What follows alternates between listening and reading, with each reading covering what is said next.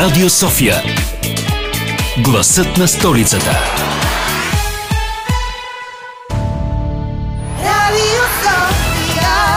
Точно 8 вечерта или 20 часа, както е по-научно на Радио Зик да бъде казано. Започва късното шоу по Радио София днешната сряда на 2 март. Честита баба Марта първо на всички за тези от вас, които вчера не сте си разменили мартенички. Разбира се и за всички, които са го направили. Късното шоу с мен ще бъде до 23 часа, цели 3 часа ще поговорим за всичко, което става по света и у нас, както се казва, а то се случва доста напоително последната една седмица. Знаете за какво говорим, чисто музикално започваме с Гавин Дегроу и Били Айлиш.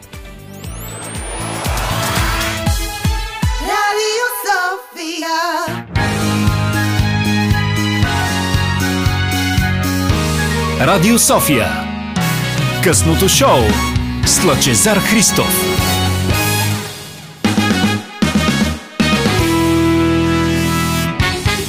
Освен мен, за предаването и неговото оформление до края до 23 часа ще помагат музикалния редактор Димитър Новачков. Веселин Коев е на пулта тук също така да ми помага с доброто звучение, доколкото ни е възможно. Много ми е трудно в един такъв момент да вода вечерно предаване, където изначално идеята му е да бъде по-развлекателно, малко по-лежерно, въпреки че много не обичам тази дума, когато тя е съотнесена с каквото и да е предаване по радиото, но като цяло идеята на късното шоу е тук да си приказваме някакви по-весели неща, които след като е свършил работния ден, човек с питие в ръка, така да се подпусне и да си говори с слушателите и самите слушатели, разбира се, на теми, които са по от тази страна на живота ни, когато можем да се пошегуваме с нещо, да се поскараме леко така по-пиперливо, но винаги с приятелски намигвания. Но такава е ситуацията, че тази вечер точно, специално това на мен ми е невъзможно да го направя. Последното такова предаване беше миналата сряда, доколкото си спомням, точно малко по-късно, часове по-късно, когато Русия нахлу в Украина и аз като се събудих на другата сутрин, буквално не знаех дали това, което виждам по телевизионните екрани е някакъв а, сюрреализъм или някаква инсценировка от типа на тези, които ги правиха по куко едно време по националната телевизия, но разбира се, бърно като преминах няколко пъти с очи, осъзнах, че няма как да бъде това нещо някаква зла шега, всъщност е самата зла реалност.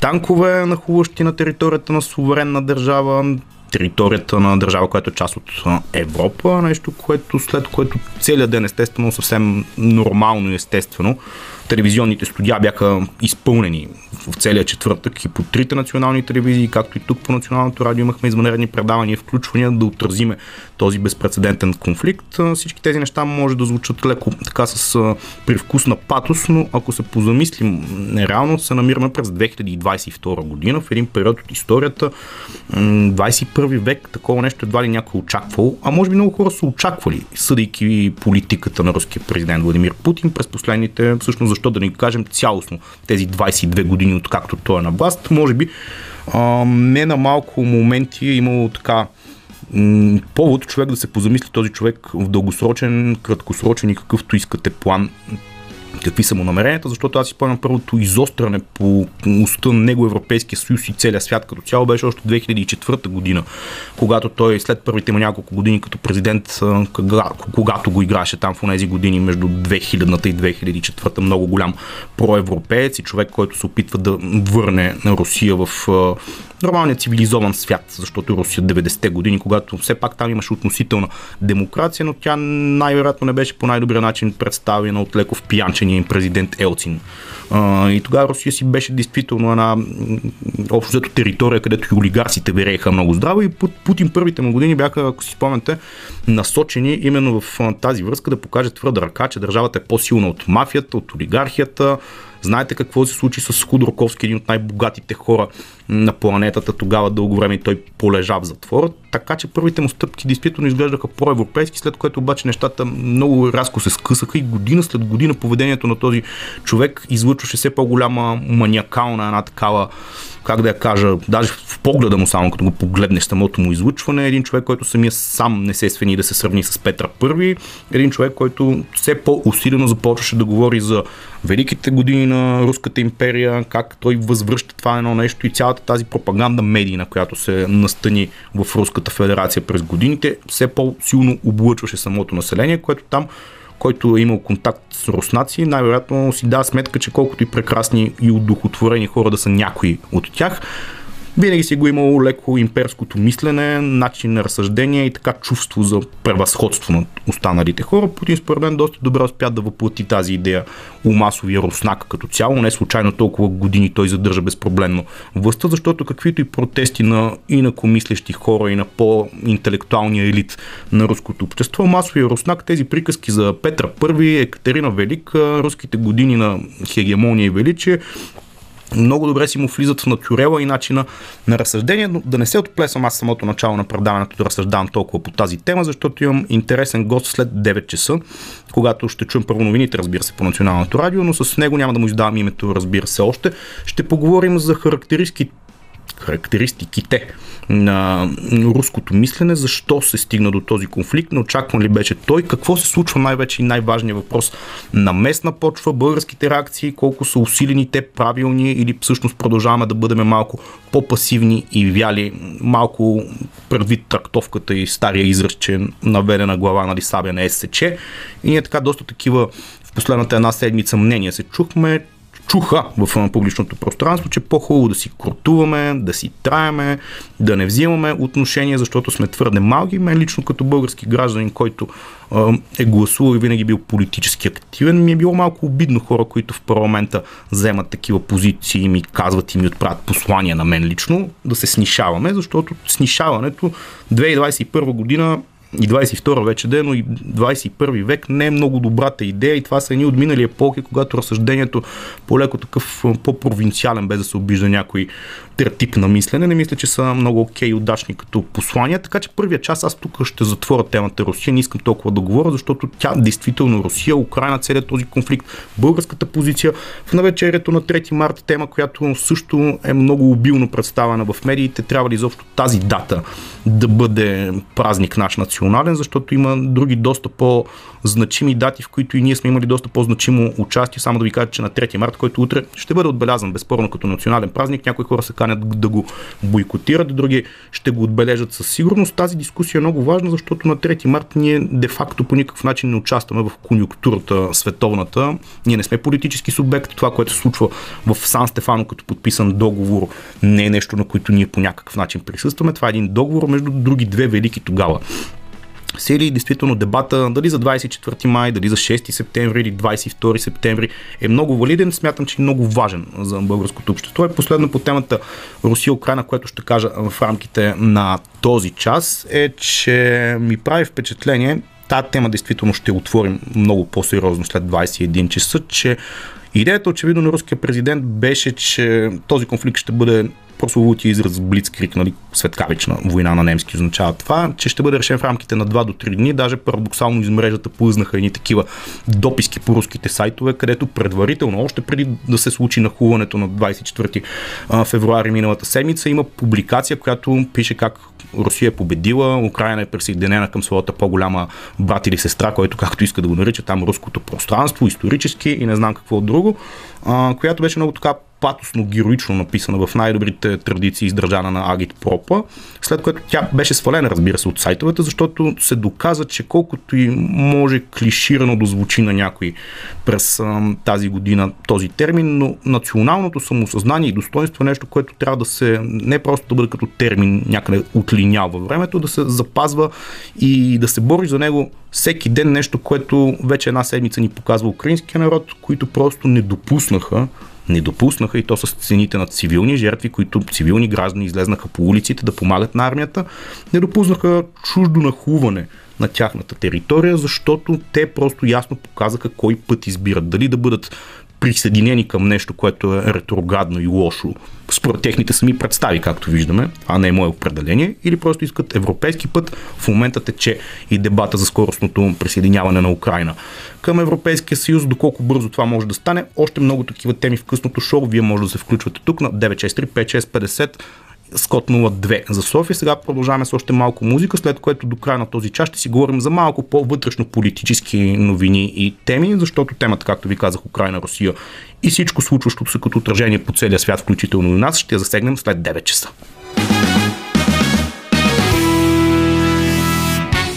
Андерсън пак вече това с песента Make It Better. Тук точно 25 минути стават вече след 8 вечерта. Може да се включвате при нас на 965 с нещо, което ви вълнува, без значение по каква тема. Разбира се, доста студено и неприятно време. Даже някой беше пуснал плоската шега тези дни някъде и социалните мрежи, че Путин, понеже сме били солидарни с Украина, ни прати от този сняг и студ в началото на месец март, което разбира се е весело само по себе си, но мисля, че даже и хората, които сега се шегуват за някакви такива неща, има малко неудобно социалните медии, защото това, което гледаме по телевизиите, действително е много показателно и не само по телевизиите, самите социални мрежи там споделено от украинци, които са на фронта и като виждаш едни умилителни картини, как жени, които съвсем не им е това работата, са нарамили автоматите да отсрамват не знам аз кого, но както казах, няма повече да говоря по тази тема за този час, защото след това надлежно ще я обсъдим. Темата на деня безспорно извън външно-политическите събития. Случилото се днес в Правосъдното министерство.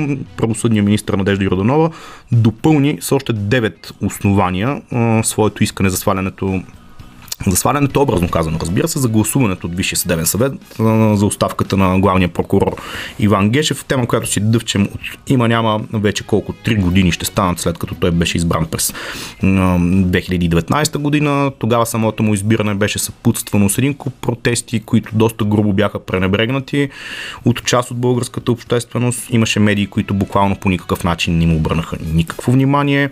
Ние тук в Националното радио да не се хваля сам, но не бяхме едни от тях. Отразявахме ги, даже знам помните какви колизии тук се случиха и в радиото покрай тези протести за а, Иван Гешев, но може би важното, което трябва да кажем е, че три години по-късно няма много голям резултат от всичкото това протестиране. Три години по-късно а, темата продължава да си бъде на дневен ред. Сега най-вероятно тази година ще бъде решаваща за неговата съдба като политическа фигура и функция и знаете, към края на годината ще се гласува нов състав на Висшия съдебен съвет и то може би това е плантата и а, ключето към вратата, защото това, което направи като искане Надежда Йорданова не е много по-различно. Тя самата дори каза, че до някъде продълженията на действията на служебния правосъден министр Янаки Стоилов през лятото на миналата година, когато той самия също направи едно такова изслушване на хората от Висшия съдебен съвет, какво има мнението по една такава евентуално да се гласува оставка и тогава с доста голямо мнозинство повечето хора подкрепиха главния прокурор, което не изненада така и не шокира по-голямата част от хората, които следят или даже да не я следят чак толкова на, на и на широко темата, подкрепиха си го с мотива, че няма правни доводи това да се случи. Правни доводи очевидно има. Впрочем, Гешев и днес също коментира, че а, от чисто юридическа гледна точка искането за неговата оставка е несъстоятелно, но поне да ви кажа някои от мотивите и новите неща, които а, Надежда Юрданова добави към така исканията и доводите, за които да се иска неговото отстраняване на главния прокурор. Сред тях са отказите за разследване на случаи на полицейското насилие по време на протестите през лятото на 2020 година, искането за снемане на имунитета на евродепутатката Елена Йончева, делото срещу Евгения Николай Банови, поредицата от антикорупционния фонд, 8-те джуджета и още и още няма да ги изреждам всичките, разбира се, защото няма да ни стигне времето, но може би това, което се случи на протестите 2022 година е най-така лайт мотива в тези нови добавени искания. Тези протести тогава бяха помрачени от полицейско насилие, което две години по-късно продължава никой да не го разследва. Нещо повече. Двама от служебните министри, служебните не, разбира се, тогава си бяха съвсем редовни министри Младен Маринов и Христо Терзийски. Те след като под тяхно ръководство МВР, помните какво се случваше, млади хора, момичета на по 19-20 години бяха дърпани за косите, изритвани зад колоните на Министерския съвет, където даже някой полицай по абсолютно перверзен би го нарекал и недопустим начин си правиха снимки с тях. Това нещо като излезна навсякъде по медиите, знаете го вероятно. Тези хора не бяха разследвани, някои от тях а, бяха преместени от МВР към прословутия спецотряд на главния прокурор, а самите министри тогава Младен Маринов, след което и Христо Терзийски. И те освен полиция, протестите, които бяха лятото на 22 година, също бяха доста така активно замесени с случая Росенец през същото лято. Те след това станаха депутати и изслушванията в парламента, които трябваше да се състоят, стояха в едно абсолютно дюдюкане и разправи между опозиция и общо взето един случай, който беше много сериозно заметен под килимчето, както се казва. И сега, две години по-късно, да видим исканията на правосъдния министр, дали по някакъв начин ще бъдат уважени разисквани, но действително си мисли, без да искам като последна инстанция да го казвам, в този си състав, ако някой на Висшия съдебен съвет, ако някой смята, че по някакъв начин може да се получи по-различен резултат от този, който се получи миналото лято, когато Янаки Стоилов, тогавашния правосъден министр, общо взето направи същото нещо, което да, с някои леки разлики, чисто юридически, но общо взето акта беше един и същи.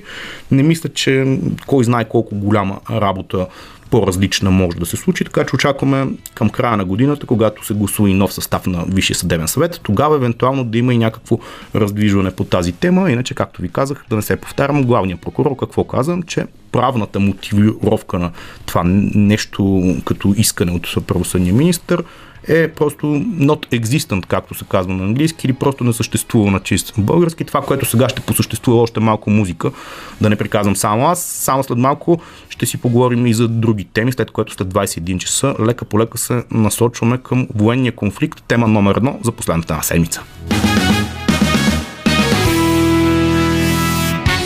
Radiohead слушаме тук в ефира на Радио София, късното шоу с Мема Чезар Христов на 945 Radiohead, които винаги носят High and Dry, между другото се казваше тази песен, винаги носят своеобразен, леко меланхоличен, приспивен на моменти привкус, но пък от друга страна доста в унисон с а, международните неща, които се случват, всички настроения, които битуват в, а, на света. Все се опитвам да избягам от темата и се ме дърпа към нея, но няма как това, което на мен ми направи много голямо впечатление в изминалите вече близо 7 дена, една седмица ще стане откакто се води война на територията на Украина, е този световен импулс, който някакси действително супер спонтанно се получи в много държави. Видяхте през уикенда имаше протести в размерите на около 100 000 човека в Берлин, 100 000 човека в Прага, много мащабни всякакви проявления по целия свят, включително дори до Азия, стигна Сеул, в Япония също така.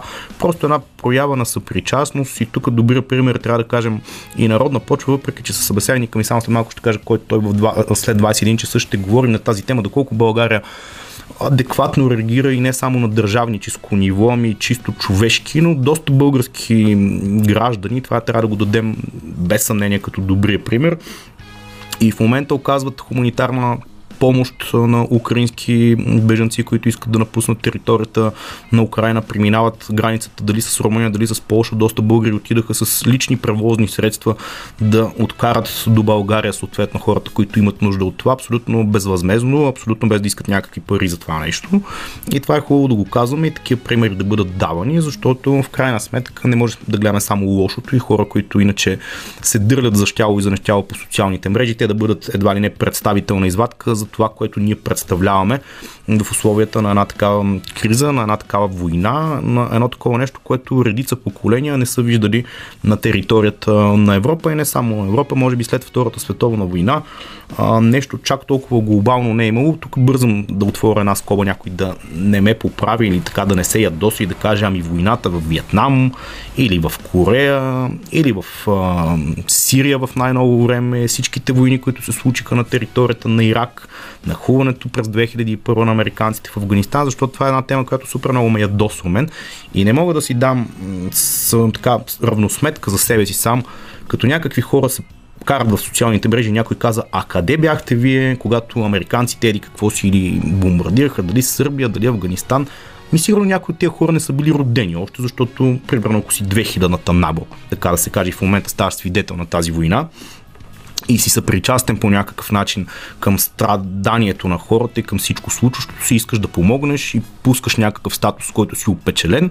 И в един момент някакъв чичо ти казва или без значение какъв. А къде беше 99-та, като бомбардирах Сърбия? Ми къде си бил? Сигурно си бил някъде в съзнанието на майка ти и баща ти, които тогава са били гаджета, примерно. Там си бил. Разбира се, има по-възрастни хора, които изобщо критиките по тази ос на мен са ми много необясними. Какво и с какво една отношението ти към една война оправдава друга. Просто не схващам никаква логиката и за да кажа нещо, което е извън малко темата, но е и по темата. Собственикът на Челси, Роман Абрамович, публикува ново съобщение днес в социалните мрежи, в, които, в което затвърди това, което беше написал по-рано като официално през комунике до медиите, че се отказва от футболен клуб Челси. Това е новина, която може някои хора да не свързват с а, войната и случващото се в Украина, но тя е доста пряко свързана, защото всички тези а, економически санкции и мерки, които Европейския съюз и целият свят взе, всъщност започват лека по лека да дават своето отражение и то лека по лека ще става доста по-тежко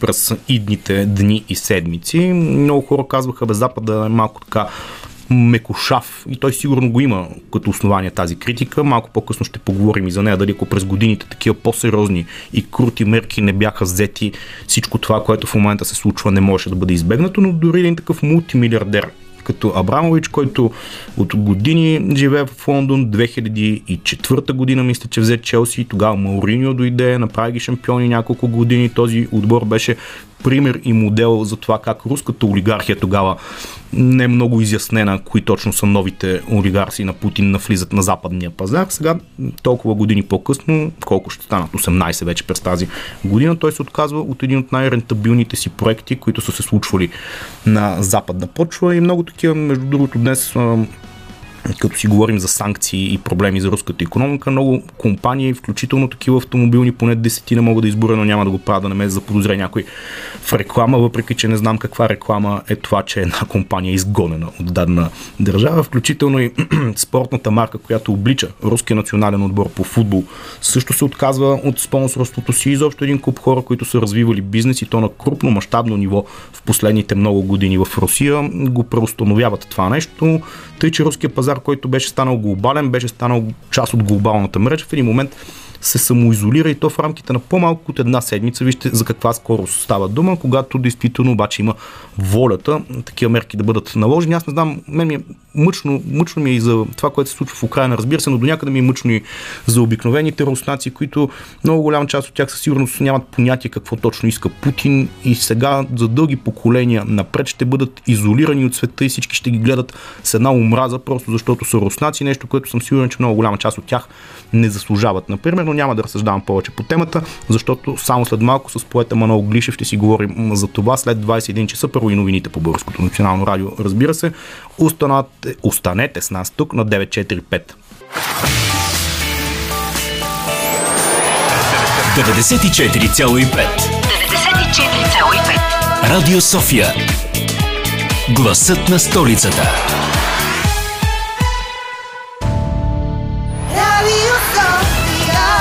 И така, след като чухме новините в 21 часа по Българското национално радио с всичко най-актуално и интересно, което се е случило в изминалия ден, те последните са такива, че всеки час се случва нещо. Много ние тук в късното шоу ще си говорим за военния конфликт, войната в Украина, която е на територията на Европа, как се стигна до нея, какво се случва на родна почва, правилните реакции, какви трябва да бъдат. Мой гост е Манол Глишев, само след малко с него ще разгледаме темата от всички интересни и важни, надявам се, за всички нас аспекти. Сега музикално продължаваме с Майкъл Джексън.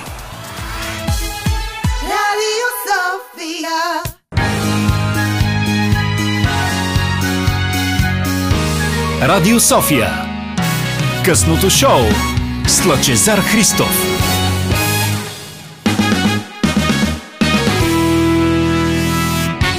Еми, друго си е да си чуеш името по националното радио, така оласка е егото, но не съм сам в студиото. Този път с Манол Глишев и друг път сме си говорили тук в Радио София на различни теми, но той дойде на живо студиото в този леко неприятен студ навън. Впрочем, темата е важна, мен ми е много тегаво да звуча весело по радиото, при положение, че последното ми предаване беше точно миналата среда, когато конфликта се случи нощта след предаването ми. Тогава тук се закачахме и си пускахме шегички, които сега на фона на страданията на няма да е преселено да кажа милиони хора, защото беженската криза е поголовна. Знаем какво се случва, много ми е трудно откъде точно да започна. Ще говорим и за българските реакции, правилни, навременни, закъснели и така нататък. Имаше даже оставки на правителствено ниво в... Тя не беше точно оставка, тя си беше поискана, така да се каже, но айде да започнем от там нещо, което го говорим от една седмица. Аз последните няколко месеца имах поне пет интервюта с различни анализатори, които казаха няма да се стигне до военно нахлуване в Украина, всичко е блъв, всичко е геополитика, всичко е някакъв шантаж, ако щете, но този конфликт стана. Минали четвъртък сутринта се събудихме с едни кадри, където едни танкове нахлуват, не сме ги гледали в нашия съзнателен живот. За теб изненада ли е, че Русия нахлу и в момента се случва война в Украина? Здравей! И да и не. До някъде изненадващо, защото ние сме поколение, което, което расна в мир. Аз съм роден... Слава Богу. До сега поне, да. Наистина, слава Богу. Аз съм роден в 1983 и Югославската война я помня много бегло. Макар, че тя също се случваше под носа ни. Сърбия не е далече. А, помня Косовската криза, но тя мина по-бързо. На Югославската война се проточи по-дълго. Старата война, при която Югославия се разпадна. И при която бяха клани много жестоко бушнаците. Горките бушнаци. Но тези войни някак си ни засегнаха по-малко, може би защото сме относително млади. Бог да ги прости, дядо ми и баба ми, които бяха родени 1916-17 година, те помнеха Втората световна война. А, родителите ми помнят от новините, войните, които се случвали по време на студената война. Помнят, разбира се, 6-дневната, вьетнамската и така нататък, но ние самите сме раснали по-скоро в един относително мирен момент не в един мирен свят, защото войни винаги е имало и винаги ще има навсякъде, но някак си поне нашата непосредствена околност, Балканския полуостров, Черноморието, Малазия, Егейския басейн и така нататък, Европа общо взето, ни изглеждаха защитени от война. Обаче ето, че това се оказва не точно така.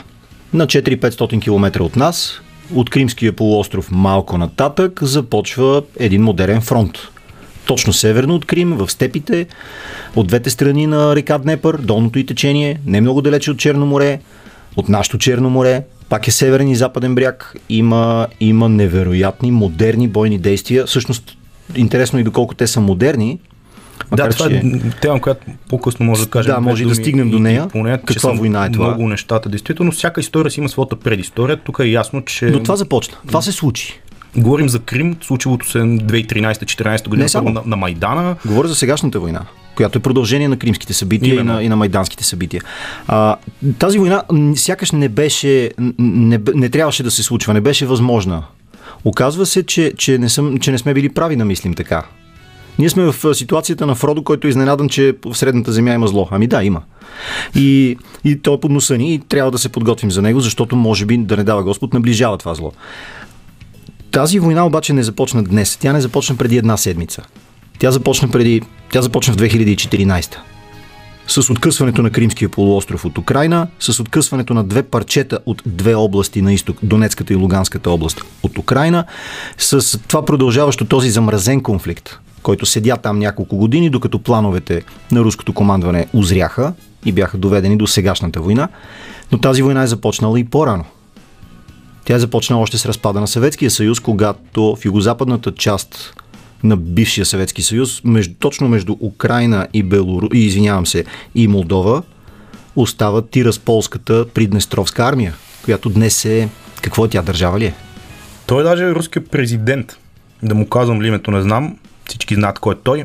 В едно от многото си слова преди в така навечерието на конфликта и на нахуването на Русия. Даже бе споменал, че Ленин лошо е конструирал Съветски съюз едва ли не поради това Украина, която си изначално някакси руска за него. А, за това в момента даже бил воден този конфликт и по неговите думи ще цитирам. Той каза, че всъщност това не е нахуване. Русия се пази по някакъв начин. Как точно се пази нахувайки в една държава, не знам. А, но от началото на войната ми прави много силно впечатление цялата глобална солидарност и известният български журналист Петко Георгиев даде едно хубаво интервю през уикенда в една от медиите, където каза, че Путин е направил най-голямата грешка да повярва на собствената си пропаганда. Той всички неща, които той бълва към населението, руското или световното, които са пропаганда, но той повярва в тях и когато искаш да убедиш някой в нещо, окей, ама когато самият ти почнеш да вярваш в това нещо, което не е точно така, се получава, може би, този конфликт аз извратената логика зад, а, зад тази война до някъде я разбирам. А, в какъв смисъл? Руската империя, много преди да има Ленин, въобще много преди да има Съветски съюз, разбира се, е включвала и днешните украински земи, и, и, и тя е включвала и Полша, ако е за въпрос, и, и Финландия, и Литва, и Латвия, и Естония, и така нататък. И действително е била, заемала и голяма част от източна Европа поради най-различни исторически причини е, Русия, Беларус и Украина споделят е, една обща, по-голяма, бих я нарекал, руска идентичност. Това украинците и днес не го отричат. Тази идентичност идва още от 9 век, от Киевска Рус и да, Новгородска Рус. Добре, обаче не може да се опрежва в днешната политика на, на подобни неща. ако ти се опреш на 9 век, на 10 век, това означава България да има претенции към цяла Румъния. Това означава и към половина Унгария, и към цяла Сърбия и така Да. нататък, което са абсурди, нали? това, са, това са истерии, това са невъзможни неща. А, дори когато ние, да речем, с нашите съседи и, и родственици македонците спорим за история и се караме и се ругаем, пак не става дума по никакъв начин за насилие помежду ни. Нали, да, ние си се подиграваме едни на други, да, ние се шегуваме, да, ние се, дори се гаврим едни с други понякога, но всичко спира до там. Да, или ще ги пуснем, или няма да ги пуснем в Европейския съюз, но няма да ги нападнем. Те нас няма да ни нападнат. Нали? Това не е възможно.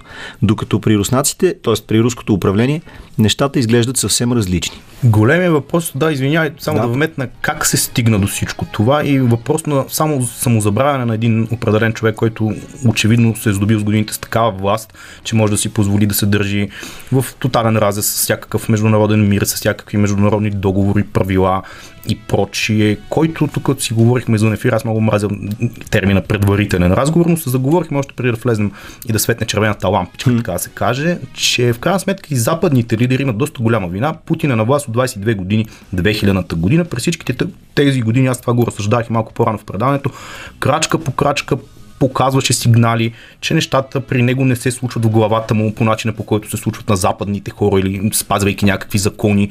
И крачка по крачка тези хора му отпускаха така, пипаха с кадифени ръкавици, показваха му, че като наруши това или онова, няма да е чак толкова голям проблем. Про форма се пускаха едни санкции, които обаче последните 10 години достъпа на руска газ до Европа се е качил двойно в момента над 40%. Mm-hmm. Преди 10 на години беше 20%. Тоест, ти правиш бизнес с някой, който уж наказваш. Това има нещо доста цинично.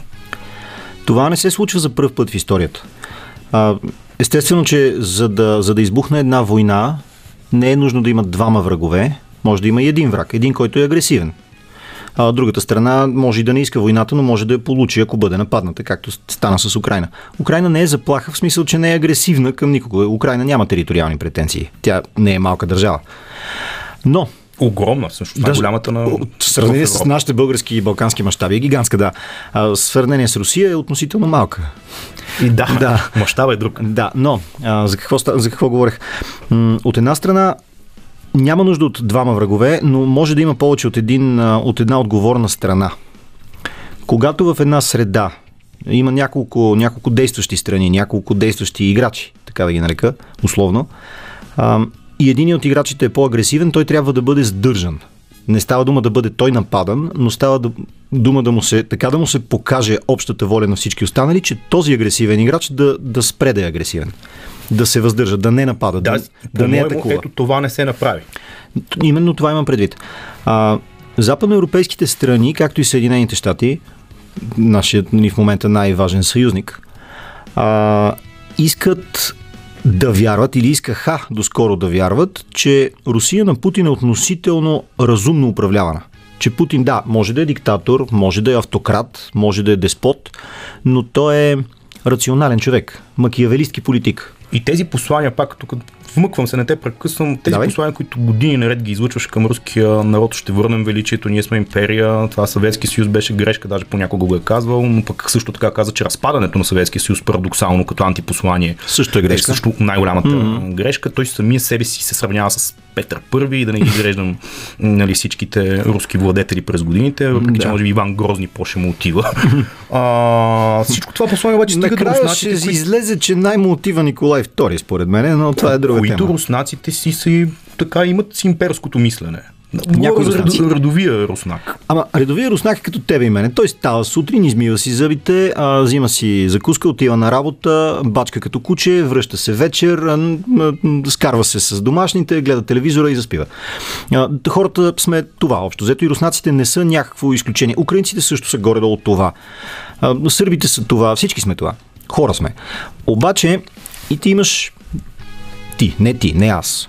Ние, да. Руското управление, Путин, може би бившата КГБ, която в момента е ФСБ, но е същата организация и от която Путин произхожда като кариера и начин на живот и мислене. Тези хора имат съвсем друг дневен ред, друго разсъждение и те, те дори не са толкова за бизнеса, колкото за, за някакви други неща. Величието е едно от тях, но то е едно доста мрачно и страшно величие. Те не си представят държавата, както си я представят един нормален немец, да речем, или един нормален французин. Те не си я представят като някаква администрация, която ти дава услуги, те си я представят като огромна, могъща организация, която те изграждат и която е тяхна.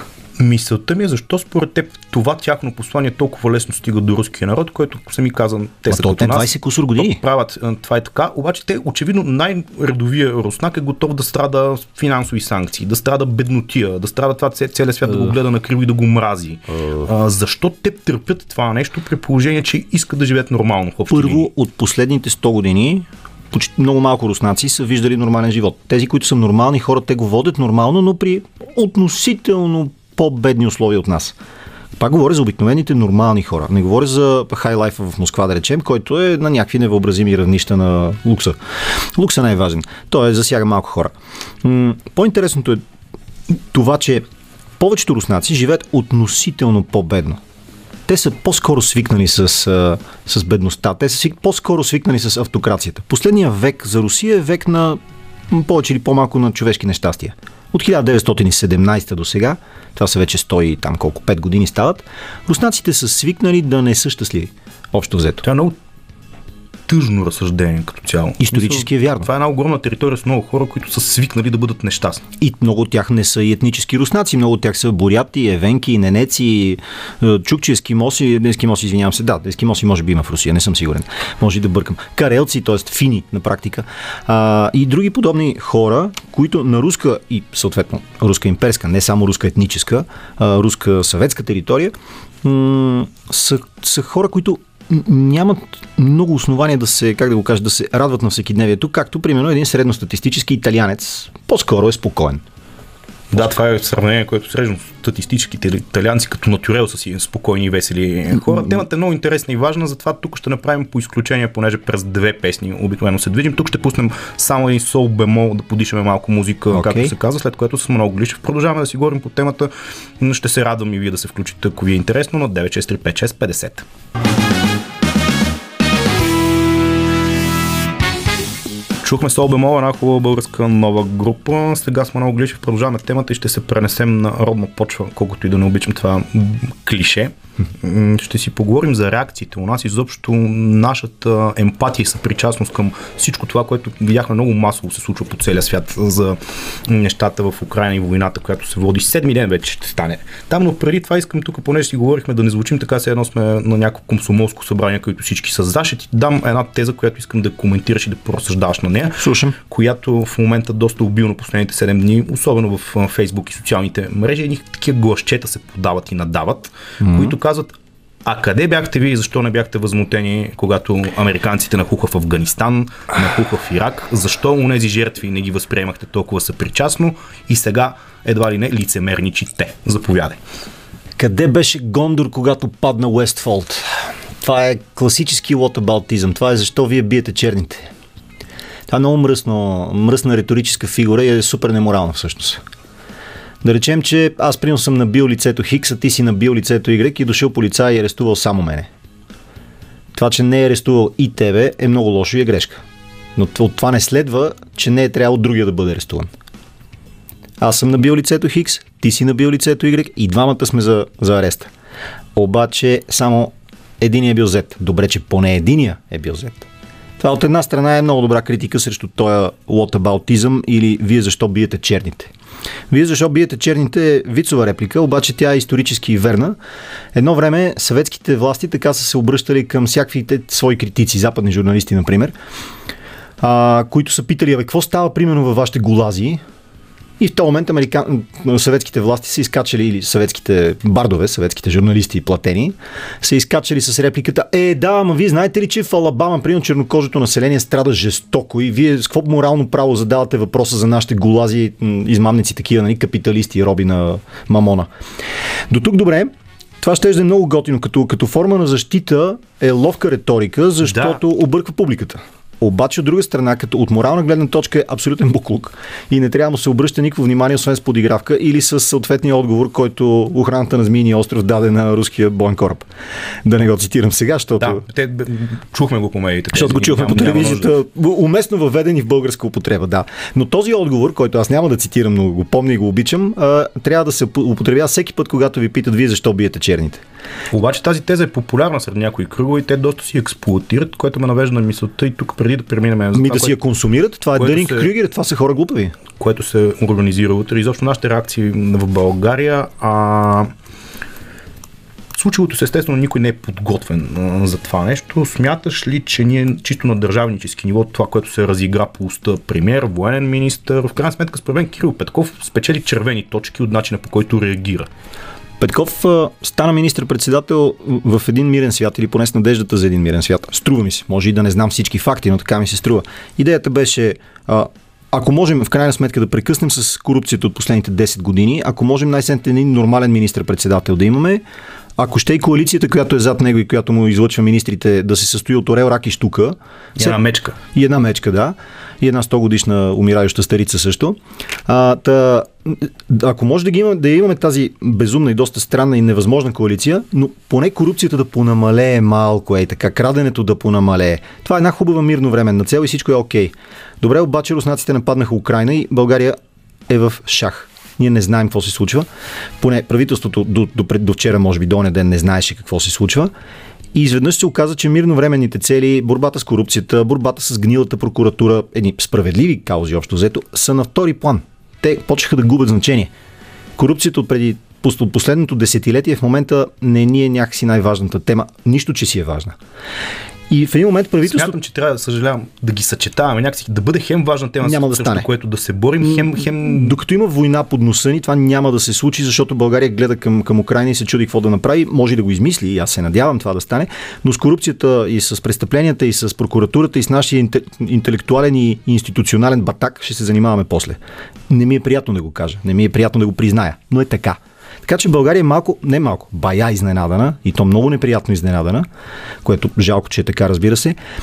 По-лошото е, че по-големи сили от нас се оказаха изненадани, но ние в момента трябва да решим военновременни задачи. Не да участваме във войната, бога ми, нали, да не се случва това. Въпрос е в друго. Ако може нашето правителство да спре да изпълнява руски поръчки, защото в момента Корнелия Нинова работи за руснаците открито и против интересите на България и тази жена заслужава съд и затвор понеже това е опасно предателство, което може да доведе до руски провокации и въоръжени. Та жена, не знам дали си дала сметка, че реже тя клона, на който седят 7 милиона души българи. А, същото се отнасяше за Янев. Но Янев, айде слава богу, той остава в миналото. Министр-председателя относително ловко за сега се справя с задачата си. Като за човек, който влезна с заявка в политиката, че не е класически политик, е технократ, бизнесмен, подхода от бизнеса ще го пренесе и така Ми, нататък. той май това се опитва да прави, да. В това военно време все пак това е по-сложна задача, като с сравнително млад човек без политически опит, аз по-скоро съм толерантен към а, така дори някои грешки, но поведението като ли ни е правилно, като че ли. А белята е, че когато грешката стане, примерно публично изказване, което е тотално против интересите на нацията, например, цялото публично поведение на, на Корнелия Нинова е абсолютно възмутително. Това е вредно в военно време да се говорят такива щуротии като нейните. А, също това, което доскорошният отбранителен министр Янев правеше, беше шокиращо непрофесионално. Толкова лошо, толкова на границата на предателството, че направо очудващо е, че този човек е станал министър и за един ден, но това е отделен въпрос. На този фон, когато грешката стане, за да се поправи, тя трябва техническо време, дни, понеже това е политика, сиреч пазарлък. Министр-председателят трябва да лавира между наистина една невъзможна коалиция. Това забавя неговите реакции и го прави по-малко популярен и по-малко готин в нашите очи.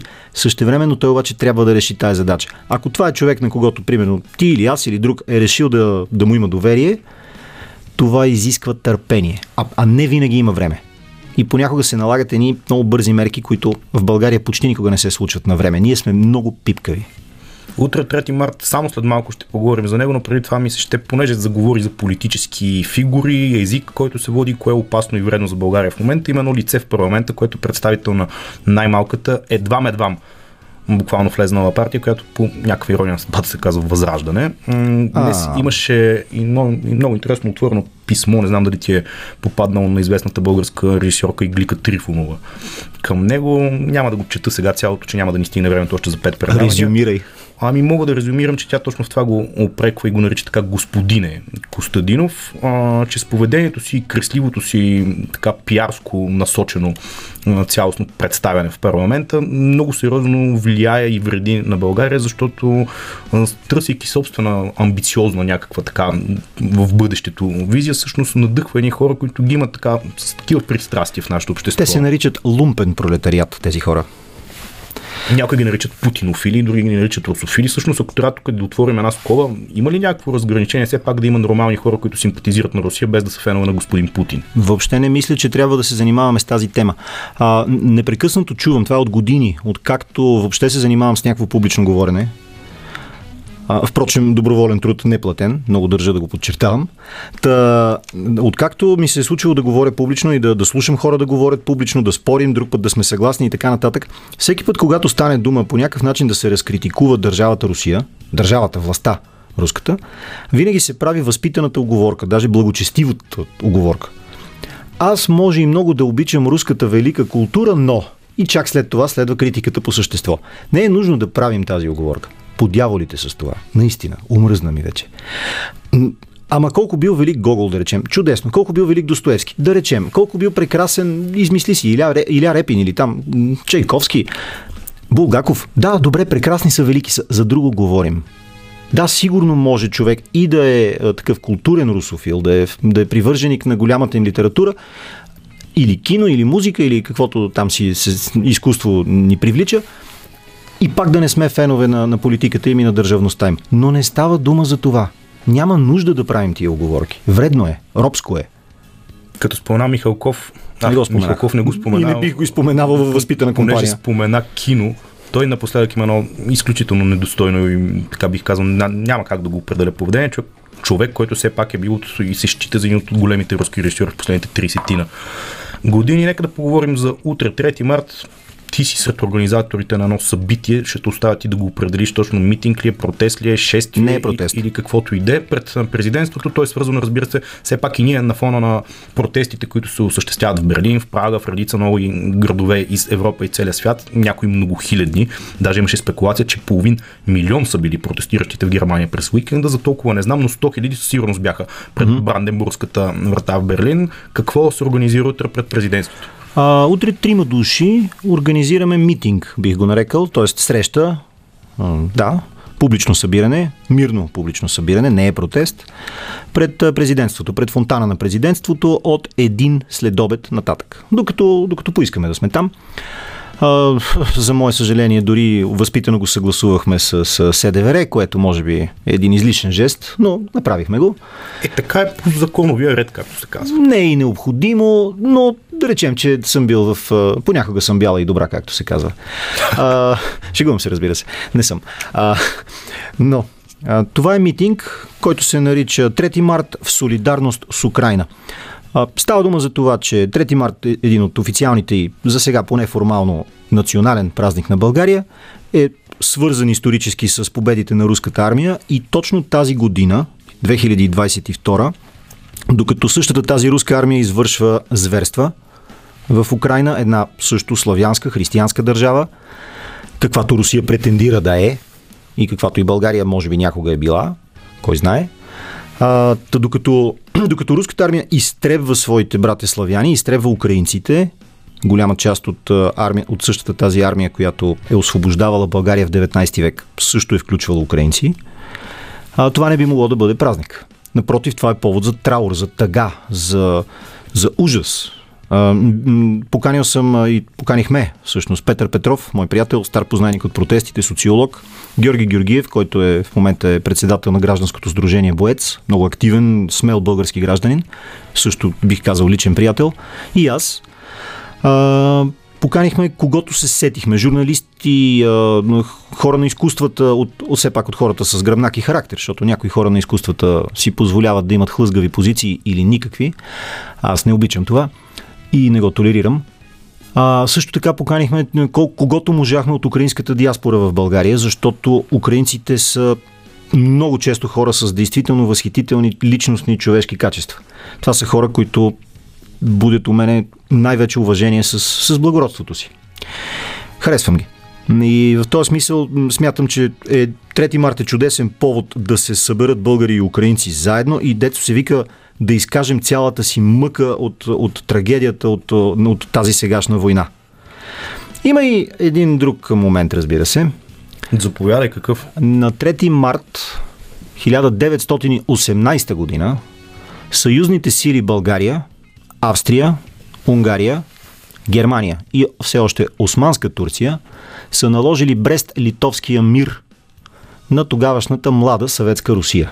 Русия, излизайки от Първата световна война, е разнебитена от две революции и в този момент не е способна да продължи войната си с централните сили в Първата световна. Русия е принудена към мир.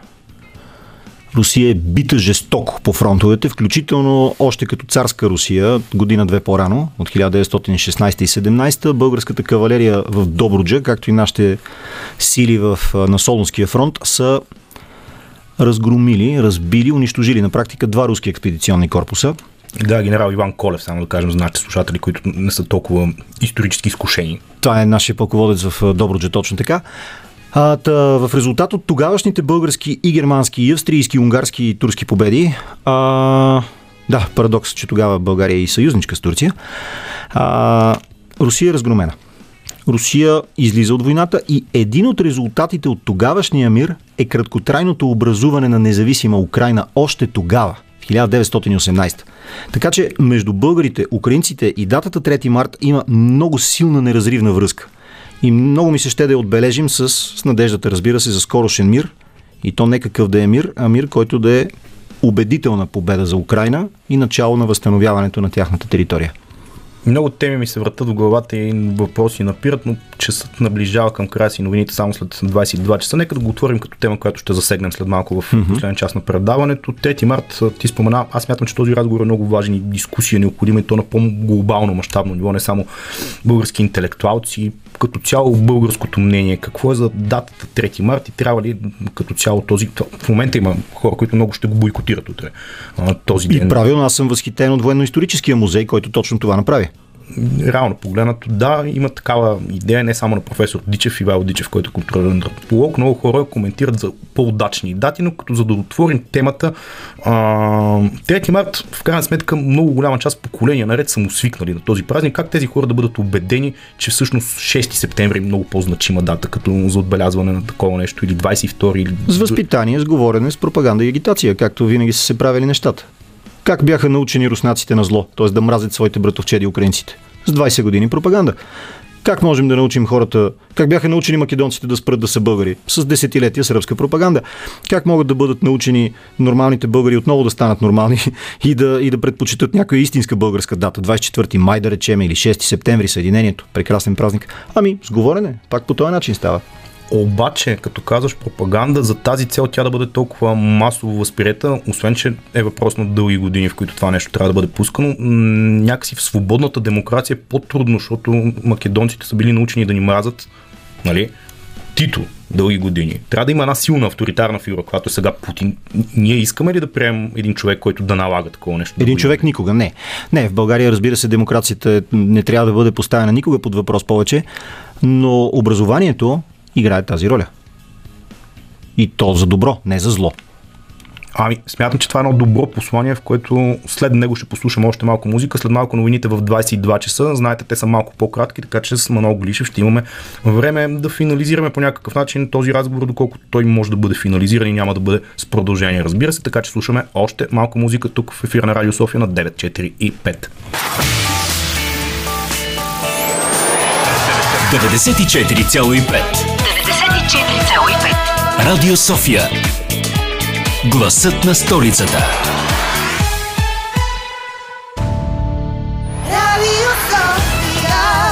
Малко по-дългички бяха новините в 22 часа, нещо, което от една седмица е съвсем резонно, защото знаете, тук със събеседника ми си говорим. Ще продължим и този час разговора, като в крайна сметка ще се опитаме да го финализираме, доколкото ни е възможно. Разбира се, отваряме вратичката, той да бъде с продължение. Това, за което искрено се надяваме, е войната в Украина да свърши час по-скоро и това продължение да не бъде след месеци, както и такива прогнози има. Но сега още малко музика тук на 945.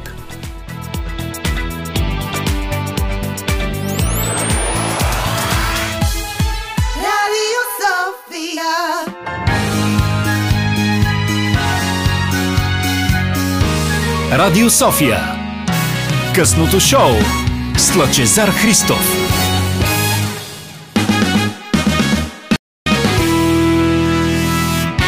Точно 10.15 стана или 22.15 по-на радиоязик. Още 15 на минути тук с Манол Глишев ще си поговорим. Поне до и половина ще бъдем заедно, след което към края ще финализираме предаването с някои други особености в родния пейзаж, които се случват в последните дни, седмици, месеци. Дори защо не. Но как се затваря такава тема, която де-факто ние тук си говорихме пак извън ефир, че много прогнози се чуват различни тези, кога ще приключи конфликта. Двете най-така отчетливи, които аз съм видял в пространството е едните казват, Русия няма финансово да издържи да поддържа тази война, въпреки че тя има много сериозен финансов резерв като цяло, който не целе е въвлечен в момента в конфликта, но и санкциите, които този път трябва да похвалим и европейските държави, щатите, да ги похвалим от гледна точка на това, че е недопустимо, когато една държава се държи като агресор, ти да продължиш да я галиш с кадифени ръкавици, както се изразих. Сега в момента много са сериозни финансовите а, санкции. Аз днес прочетах един много дълъг списък от компании, които по всякакъв начин преустановяват връзките си с Русия като цяло. Много автомобилни заводи, които до сега са били там, напускат. Дори най-простия пример, спортния спонсор на който екипира руския национален отбор по футбол, където май ще ги изгоните от FIFA, но това е друга тема. А, и той се оттегля така, че в момента Русия от един пазар, който се беше превърнал дълги години в глобален, си се превръща в нещо като бит пазар на местна основа 70-те години. Та ще издържат ли финансово продължително според теб да я водят тази война? Или пък точно тази типична руска настройка, за която си говорим, че са готови на глад, на беднотия, на всякакви санкции, да устоят, но войната ще се води още дълго. Има два сценария. Един е позитивен за Украина и за цяла Европа и за целия свят, другия е негативен. А един е такъв. Позитивният сценарий е такъв. А, Русия не издържа финансово. Вътрешните елити, така наречените олигарси, богаташите, криминалните едри играчи, които Путин озакони и продължава да поддържа все още, се обръщат срещу Путин и изискват от него да прекрати войната и той самия не издържа, подложен на над изключително от своите силовици, т.е. от а, своите генерали, и се принуждава да започне не само преговори, а действително първо да спре стрелбата, Второ, да спре настъплението и придвижването на войски. И трето, да започне един процес по изтегляне на руските войски от Украина. Въпросът е доколко биха се изтеглили те и какво ще поискат украинците. И тогава войната може и да спре действително, а може и да се поднови. Проблема при руската дипломация е, че на нея не може да се разчита накъсо казано, руските дипломати винаги лъжат. Тоест, дори и позитивният сценарий не е до край сигурно доколко ще е позитивен. Но това е едната версия. Другата е следната, негативната версия. Русия действително е притисната финансово много мощно, но Путин е подготвил своя план заедно с своите силовици в продължение на години, даже не само последните 8, а може би последните 20. А, резервите му не са толкова малки, колкото на нас ни се иска. И всъщност в един момент се оказва, че макар и на зъби, ногти, капли, агитпроп, и с цената на невероятна цензура и тормоз над по-просветената част от населението, а Русия продължава войната още седмици. Украина пада, започва гражданска война. Тоест не гражданска, извинявай, а партизанска война в местата, които не са били достатъчно добре държани под руски контрол. В развалините се започва стрелбата. Путин не може да изведе армията си от Украина и започва един друг процес. Втората украинска война, след като тази сегашната официалната война на държави между държави завърши, започва една един безкрайен батак от не вече не от сражения, а от стрелба и атентати и тероризъм. Започва украински тероризъм в Москва. Това е напълно възможно да се случи. Започва обратното руски тероризъм в враждебните европейски столици. Това може да се случи включително и в София. Трето, може да започне да се пропуква единството на Руската федерация. Недоволни администратори на високи постове в Дални и Восток започват, например, да си говорят с местни командири на гарнизони и с местни вори в законе и да отцепват или да се опитват да отцепват или да увеличават собственици печалби в различни райони, богати на ресурси, някъде там в Русия. Това не е изключено. И в този смисъл да имаме една шеста от света, която се превръща в а, нестабилна зона на границата на разпада, т.е. на границата на големи местни войни. Това са двата големи варианта. Позитивен, негативен. Бърз мир или дълги война. Аз е мисля, че... възможен бързия мир? Не. Не вярвам, че е възможен. Не съм военен експерт. Военните експерти твърдят, че е възможно Украина да бъде победена изключително бързо, разгромена с цената на гигантски руски усилия, просто защото руските мащаби и, и собствености и, и, и въоръжения са, са наистина невъобразимо големи за нас, за нашите мащаби. Но това не значи край на войната. Това е белята. Каквото и да се случи, без значение дали Зеленски, Киев и някаква част от украинската държава се крепят като легитимно правителство, или има неорганизирана съпротива, или низово организирана съпротива, тази война няма да приключи бързо. Освен ако, тук има един вариант, на някой изнервен генерал не му писне и не убие Путин. Демек някакъв руски вариант на Клаус фон Шталмергер, който... Штауфенберг. Штауфенберг, пардон, който обаче да успее плана. Ако има атентат срещу Путин и той е неуспешен, Путин ще се ожесточи и не е изключено да опита, и, понеже той е вече такъв, как се казва, той е ирационален човек, не е изключено да опита ограничен ядрен удар. Само, че не вярвам да е на украинска територия, тъй като това Твърде ще близко до Русия най-малко. Просто ще засегне оперативните руски войски на, на бойното поле.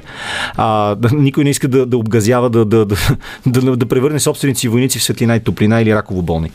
А, по-скоро има една традиционно омразна руска столица, за руснаците столица, в Централна Европа. И това е Варшава. Поляците са хората, които дават най-голяма помощ в момента на Украина. Те пращат мощно конвой с въоръжение към украинците, така че ако Путин обезумее окончателно, той би могъл да удари Варшава. Това е изключително негативен сценарий, при който от, от Русия ще остане идеално гладък паркинг, разпределен между китайците и разни други играчи. Това е много лошо. Като, Лошо е. Като прогнозиране, като цяло бих казал, не е лошо, просто ми страшно. А добрият вариант е, наистина, Путин загива в атентат от нелоялни офицери, издига се нов, може би временен диктатор и се започват вече ни по-реални преговори. Няма ли някакъв малко имагинерен, но полудобър вариант, в който той да реши да се изтегли от Украина и дипломацията на световно ниво да му даде вратичка, в която да не изглежда като тотално губещ човек? Тоест, какво трябва да му оставят Крим? Ами не знам, този вариант, може би това е варианта, който да не рискуват и да, да не жертват цяла Украина. Може би е възможно, ако някой може да убеди украинското правителство, но ако украинското правителство види, че е победило, дали пък там няма да дойде амбицията на украинските генерали, които да кажат дайте да възстановим родината от 2014. В тази връзка, като за финален разговор, именно искам да си поговорим за украинците, които впечатляват, меко казано, целия свят с действията, които се случват там в последните 7 дни. Прогнозата на Путин, очевидно, за бърза капитулация не беше вярна. Няма и да бъде. Как се казва, ден на Денацификация, това е толкова да. нагъл термин от негова страна. Очевидно той очакваше, влизайки в Украина, едни хора да избягат там, той да ги посочи с пръсти да каже, вижте, изгоних нацистите и рус, украинския народ да го посрещне с а, отворени обятия, обаче те се бият ожесточено вече седми ден срещу него. На какво отдаваш този силен украински импулс? Някои даже го сравниха с моменти от нашата история, като Шипка. Шипка, например, да, и този български дух, който тогава е бил валиден, колко български доброволци са идвали от Западна Европа, студенти са се записвали по време на Това е Балканските и войни. Балканската, и междусъюзническата, и Първата световна mm-hmm. война. Този импулс някакси в момента го виждаме нагледно 2022 година в една държава, която не е чак толкова далеч от нас. Има една историческа, едно историческо неразбиране у нас за това какво представлява украинската нация. Тя действително е нация и тя не е нация от вчера. Тя не е създадена в 1991.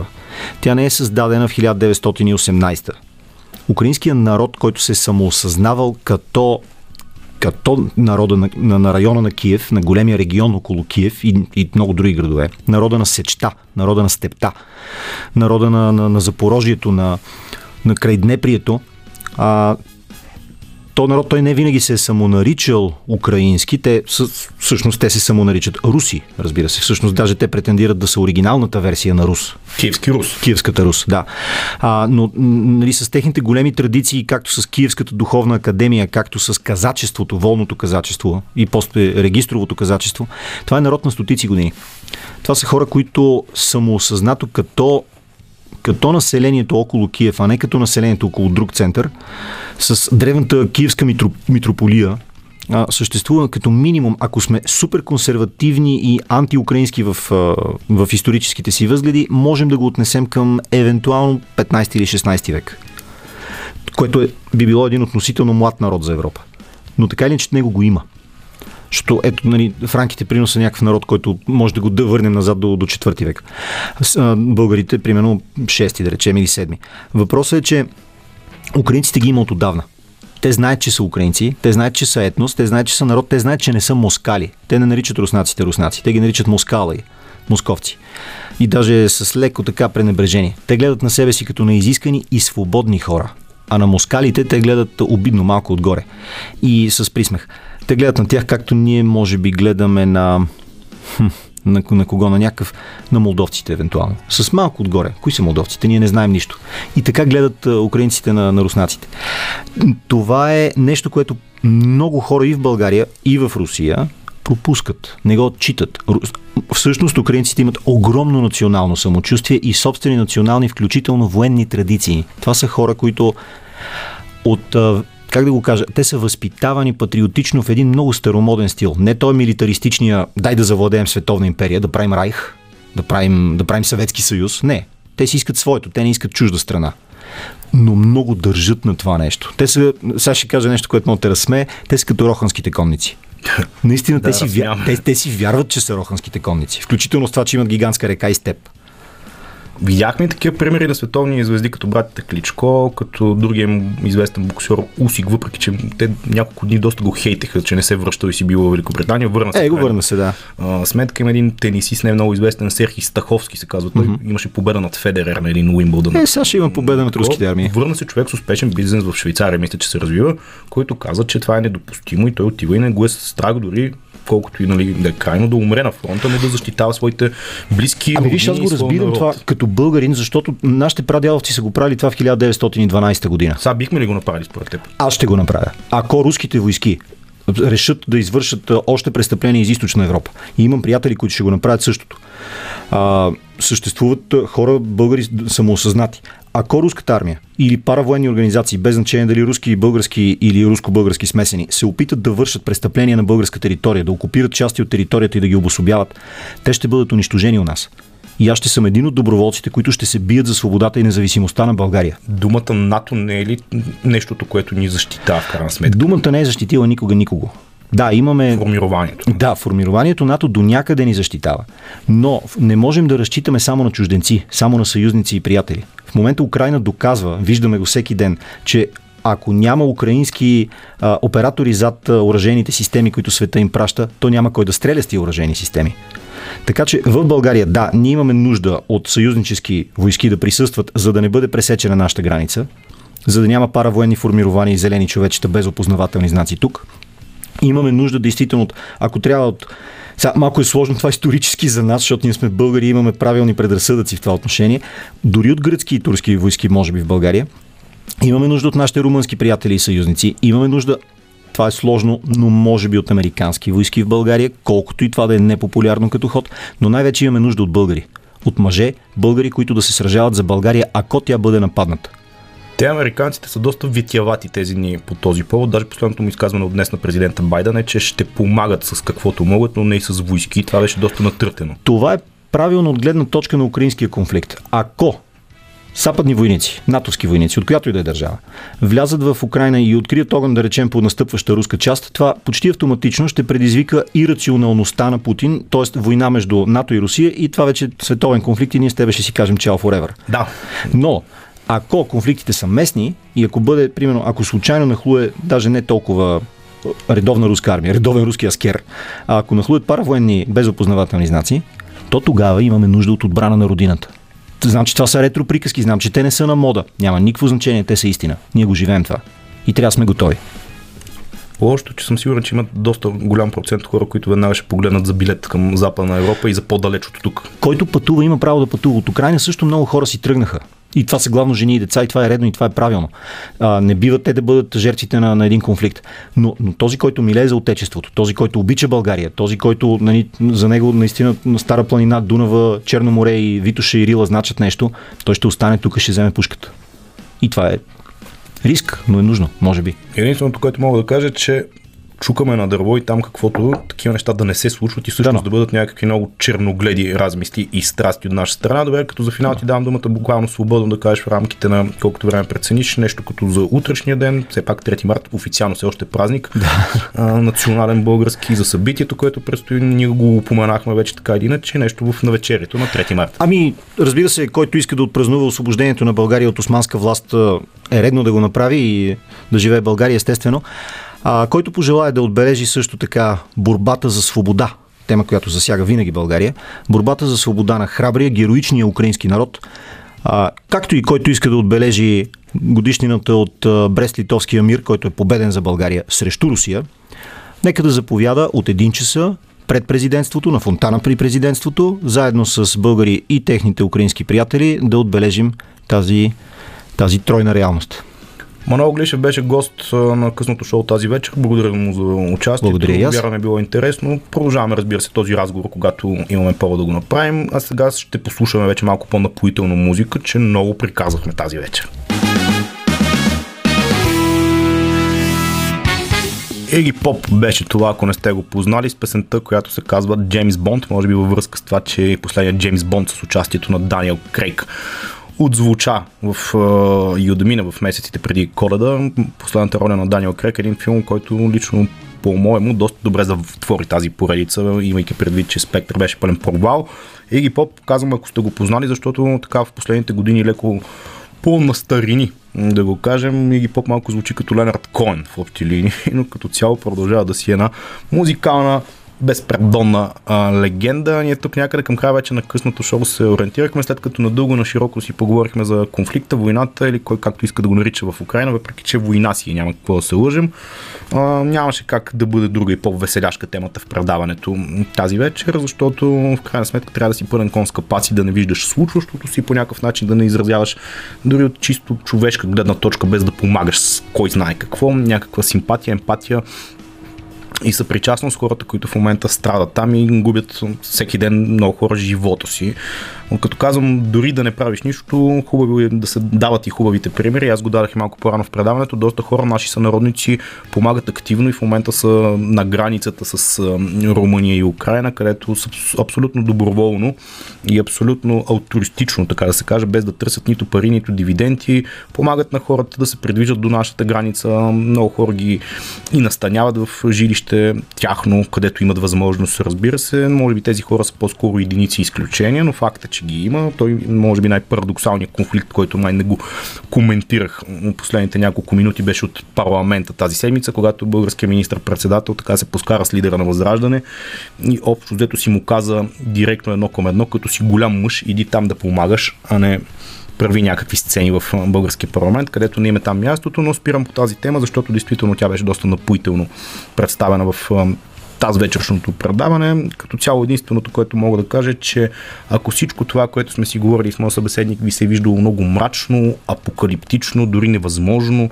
и защо тези хора засягат такива мрачни теми, ами защото всичко, което се случва в момента в Украина, беше считано за много мрачно, невъзможно, за нещо много така като тотално някакъв апокалипсис, който няма как да се случи в бъдещето. Поне в последните няколко месеца споменах тук в интервюта, които съм правил по радиото с различни политолози, анализатори, така стратези на темата НАТО и темата има ли възможност за такава война изобщо. Всички казваха не, това е спекулация, няма как да се случи.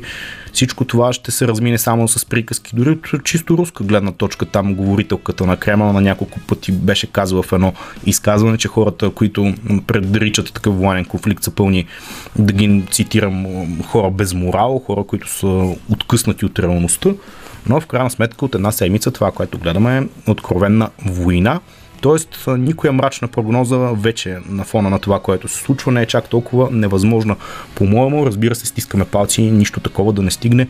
И до нас иначе една тема, която се развихри на територията на цялата страна тази вечер, че много хора атакуваха в кавички, даже без кавички, българските бензиностанции. Едни опашки от по 20-30 коли поне на територията на столицата се извика в отделни райони. Огромни опашки като цяло и за цялата страна. Горивата преминаха психологическата, така наричат някои хора, граница от 3 лева за литър, като от утре даже всъщност много хора го споделиха това пред различни камери на телевизиите тази вечер, че от утре има слух за още по-голямо покачване. Всичко това, разбира се, е свързано с военния конфликт в Украина и много хора казват, че дори това, което се говори в бранша и в сектора, че след неопределен брой, N брой дни, но не чак толкова далеч в бъдещето, изобщо можем да останем без горило и затова се случи този шоков удар по бензиностанциите тази вечер. Хора да не могат в рамките на часове буквално да си заредат автомобилите, представени под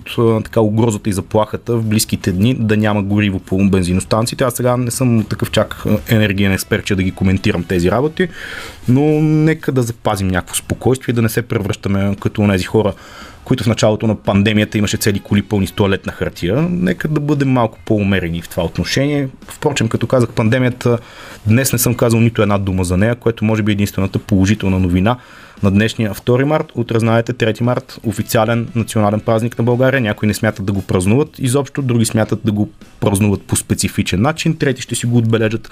За всичко това ще говорим и през утрешния ден.